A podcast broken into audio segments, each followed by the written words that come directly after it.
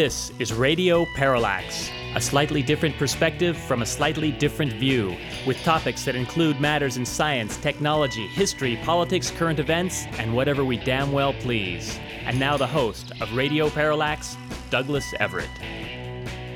This is kind of a holiday season here between uh, Christmas and New Year's. We would normally do our look back at 2007, but uh, the, all the publications that put out stuff have been remiss. So we'll put that off one week to next week's program. And instead, for today's show, avoid all political controversy, or most of it anyway. Talk a bit about social science. We're going to take a trip to, well, we're not going to take a trip anywhere, but we're going to speak to someone who just took a trip and came up to the US of A from down under.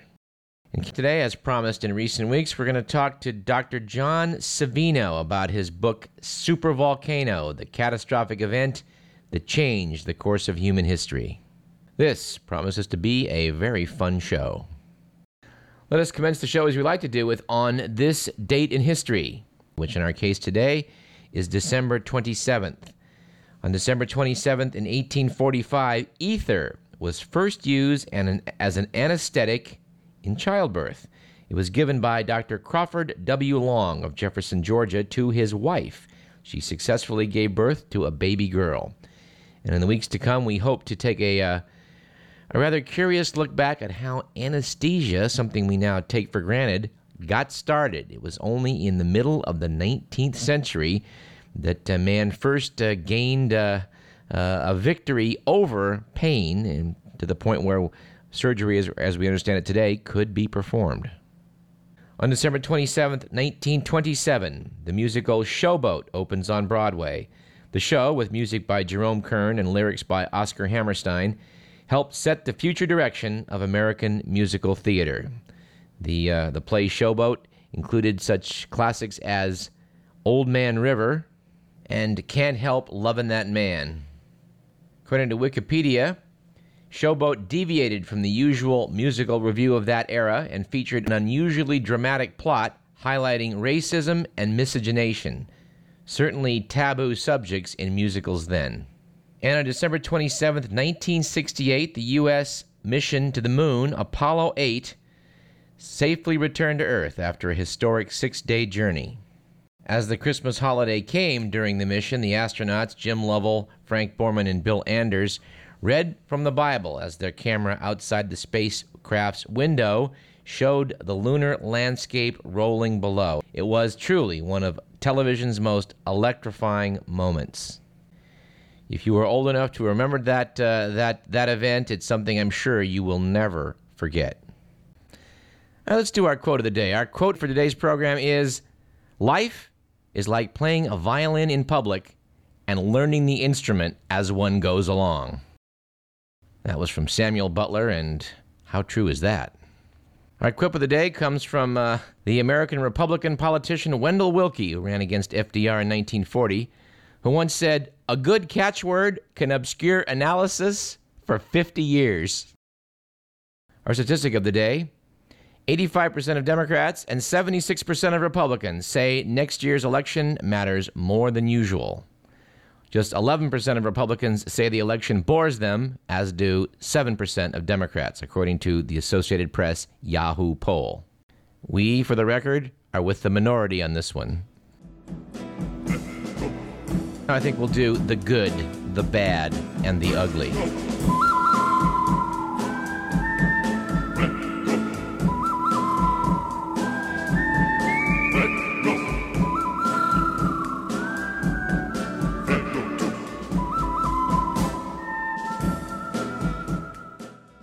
According to The Week magazine, this was a good week for strange bedfellows after Gennifer Flowers, who in 1992 said she'd had a long standing adulterous relationship with Bill Clinton, said she may vote for Hillary Clinton in 2008. Said Flowers, I can't help but want to support my own gender. It was conversely a bad week a few weeks back for British penal system discipline after officials at Her Majesty's prison in Birmingham announced that guards would henceforth be required to call all prisoners by their first names and to knock before entering a cell as part of a new decency agenda to improve prison morale. And finally, it was an ugly week a couple weeks back for Flying Qantas, which, by the way, has never had a fatal accident throughout its entire aviation history. After the Australian Transport Safety Bureau reported that more than 90% of airline pilots have experienced, quote, spatial disorientation, unquote, a phenomenon that causes them to briefly hallucinate that the plane is moving in a way that it is not, or that they are out on the wing watching themselves fly. Now, you know, it's true, Australia is a long way away from most places, and those are some long flights, but I, think it may be time for some longer layovers for those pilots.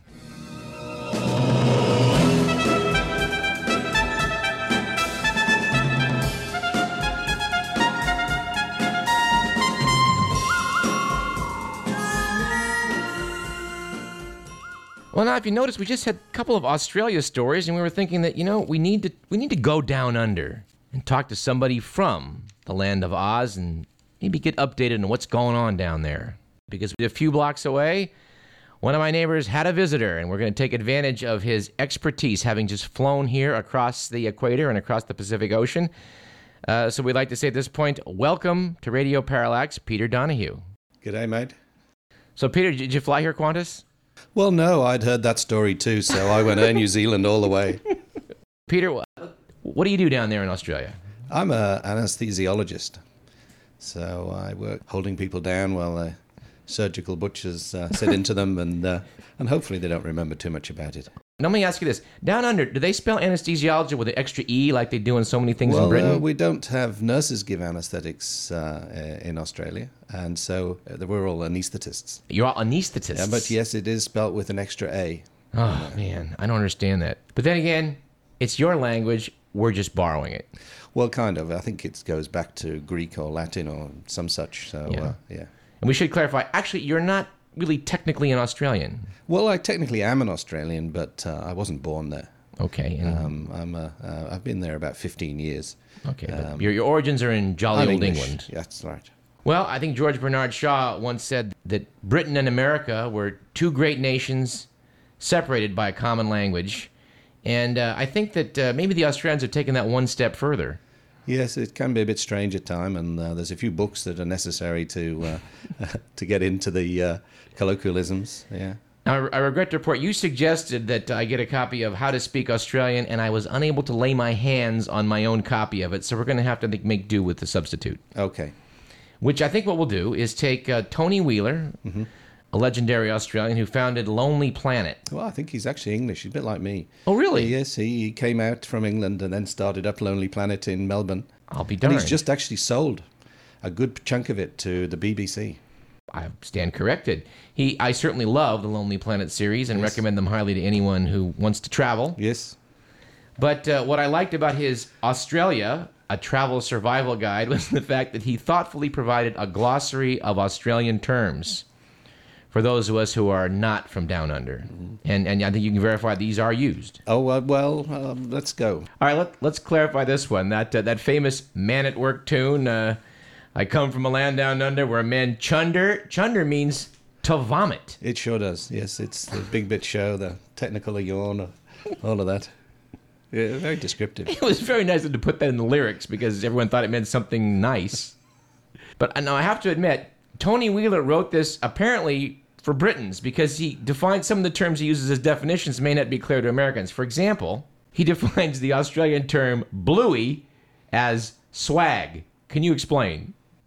Well, uh, a swag is like a, a bag that you uh, you put things in. Kind of like hobo with the, with the with the bag on his stick. On a stick, yeah, Yeah. yeah, yeah. That's the sort of thing. a swag But the interesting thing is that uh, a lot of Australianisms are designed around opposites. There's a lot of people called Bluey, but if you Right. if you Bluey, you're actually a gingerhead. What's that? Well, you got ginger hair. Redhead. All right. Oh, how, how about this one? One we all know from various clothing apparels and the tune Waltzing Matilda, a billabong. Well, Billabong is um, is basically an outback creek, um, which has no entry or exit. It's a pond, in other words. Uh, of course, as you say, the uh, world famous surfing clothing brand. Everyone remem- remembers the Paul Hogan ad of, what, 15, 20 years ago they probably sent more Americans to Australia than any other ad in history, where he talked about how I'm going to put a few shrimps on the Barbie. Yep. The Barbie, the barbecue. Barbecue, indeed. They don't call them shrimps, do they? They call them prawns. Prawns, yeah. Yeah. Yeah. But shrimps are more English. So he was actually tailoring that ad for Americans because Australia wouldn't say And, that to and the, for, well, for English as well. Okay. Um, because that's what we would call them. Yeah. Did that ad and- air in England too? Yes, you know? yes. Oh, absolutely. Oh, yeah, big time. Oh, smart. Yep. Yeah. Well, Paul Hogan had, of course, had a his own show, and that was the basis of it. And uh, he came on in his uh, ultra short shorts and uh, sleeveless top, uh, doing the Ocker Aussie bit. And uh, Explain the ochre. Ocker is kind of um, a little bit sort of uh, working class. Uh, Hick. Hick. Yeah, Okay. that'll do. Yeah. Hillbilly. Yep. Yep. Australian hillbilly. Australian hillbilly, indeed. Yes. Okay, and now here's one. Here's one. I was in I was camping out with some some Brits when I was in in New Zealand, and the fellow the fellow at the next campsite comes over and looks at me and says, "Have you got a billy?" I looked at him and said, "A billy? A, a billy?" I looked at him. I looked at him with this completely baffled look. He goes, "A can." So a billy is like Yeah, cooking can. Cooking can. Yeah, yeah. Um, you use this little can, a little metal can, and hold it over the fire, and uh, put the tea leaves in, and that's Billy tea. There really is quite a hobo culture down there, isn't it? yeah, it? well, that's right. Uh, uh, you'd have to say. And, and I have to ask you, Peter, you're you are from Sydney. I am. And when I was in Sydney 20 years ago, I was astounded at the plague of flies which swarmed over you at the otherwise beautiful scenic beaches. And they call them blowies. Lowies, yeah, blowflies. Yep. Have they, have they cured that problem? More or less, yeah. Um, I, I'm not sure quite how they did it, but uh, I think there was this huge can that they sprayed over the whole of the city uh, uh, a few times, and uh, and that was that. But uh, you don't have to go far outside the city centre of Sydney, and they uh, they're back. I've heard it was due to vast quantities of sheep poop dotting the landscape. Well, uh, it explains it some places, but um, it doesn't explain why you don't get them in New Zealand. Indeed. All right, if you go to Australia, someone's going to say to you at some point, fair dinkum. What the hell does he mean? Well, if anybody says fair dinkum, then they probably have just been let out of jail and, and haven't actually been in the in the population for a long time. It's not really used very much. It just means it's it's fair, it's reasonable, it's right. Um, Really? it's okay. I heard it all the time 20 years ago. yeah, twenty years ago. Really? Yeah, It's gone yeah. out of style. Yeah, really. Yeah, it's not not uh, current language. You Fair dinkum. Yeah, fair dinkum. It's not. All right, and this is one I heard also that I just loved a drongo. Yep, Drongo. Well, that's kind of uh, that's getting back to the old hillbilly hick thing, but that's, To- Tony that's Wheeler defines it as worthless person. yes, okay. that's a very polite definition. All right, another colorful phrase I remember hearing down there galah. He's a galah. Well, galahs are kind of like a parrot. It's uh, mostly white with some little uh, pink areas under its wings, and it's notoriously stupid. and loud. Very loud, but it's mostly the stupidity. Okay. Um, you know, you drive out on these long, straight outback roads, and these things congregate in the middle of the roads, and you just run straight over them. they don't bother to fly out of the way. I don't know how come they haven't been uh, genetically uh, bypassed. I don't know. Uh, Uh-huh. But um, anybody who's really dumb would be a galah. Yeah. Tony Wheeler defines it noisy parrots, comma, thus noisy idiots. Yep. Empty vessels. All right, and of course, uh, good on ya. Good on you. It's Yeah, kind of a, yeah. just kind of a well done, I guess. Yes, it's it's great. Um, Australian have all these generic um, expressions like everybody's your mate. So if you go to somewhere and you don't remember anybody's name, male or female, it's great. They're all just mate. The generic uh, greeting is good on you. Yeah, g'day, Good on mate. ya. Good Good on, on you. you. So as I recall, we're, we're in, a, we're in a, a cab in Melbourne, or as I said on there, Melbourne. Ours in the middle of words in Australia are just gone. Mm-hmm. And usually everything gets rounded off, and it has to either end in an O or an IE. So afternoon becomes arvo, Football becomes footy. footy. Yep, Bre- what breakfast? Brekkie. brekkie. Yep. And of course, she'll be right.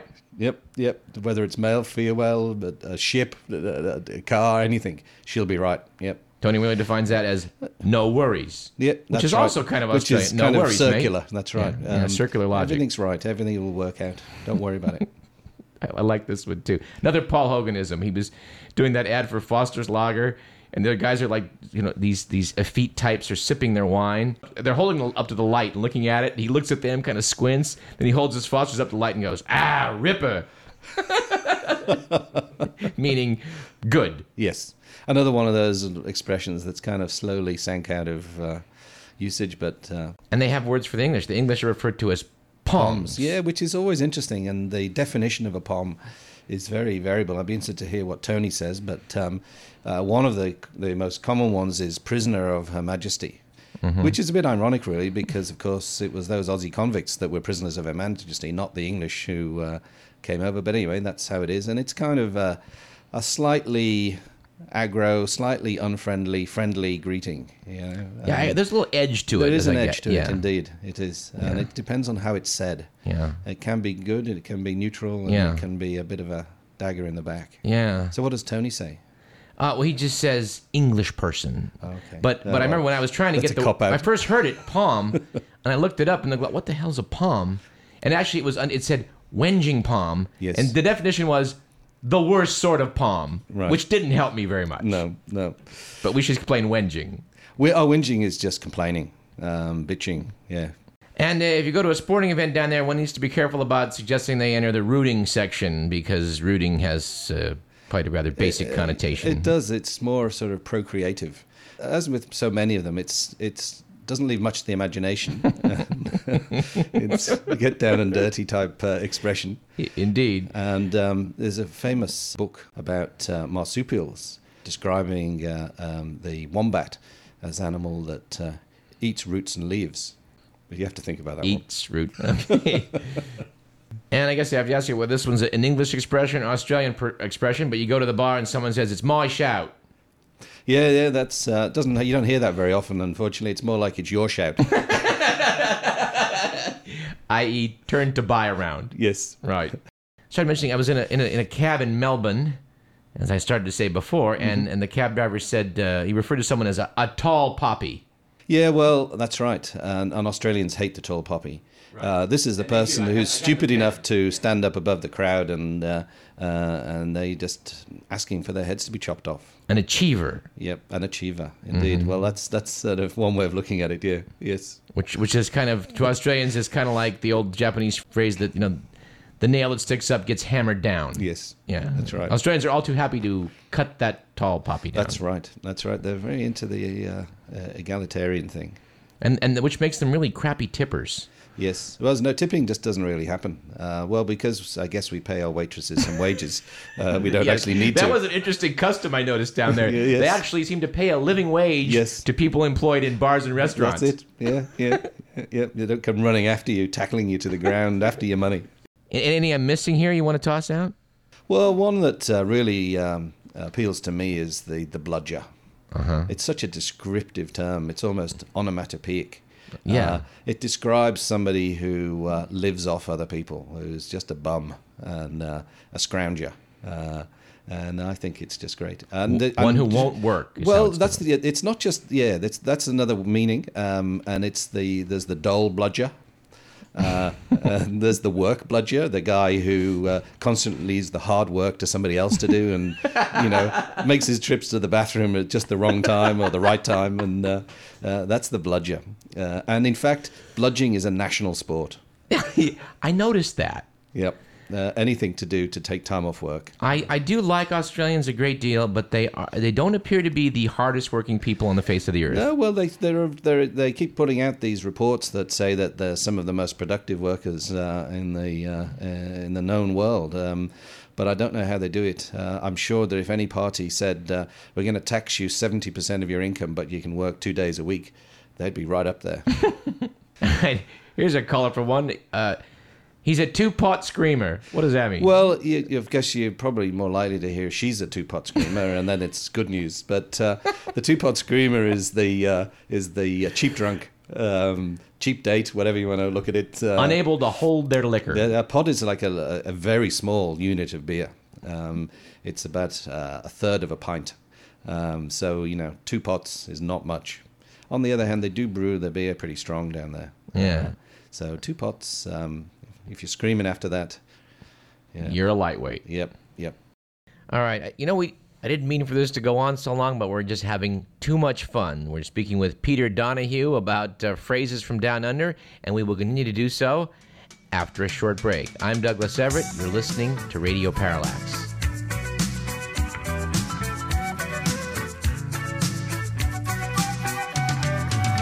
Travel in a fried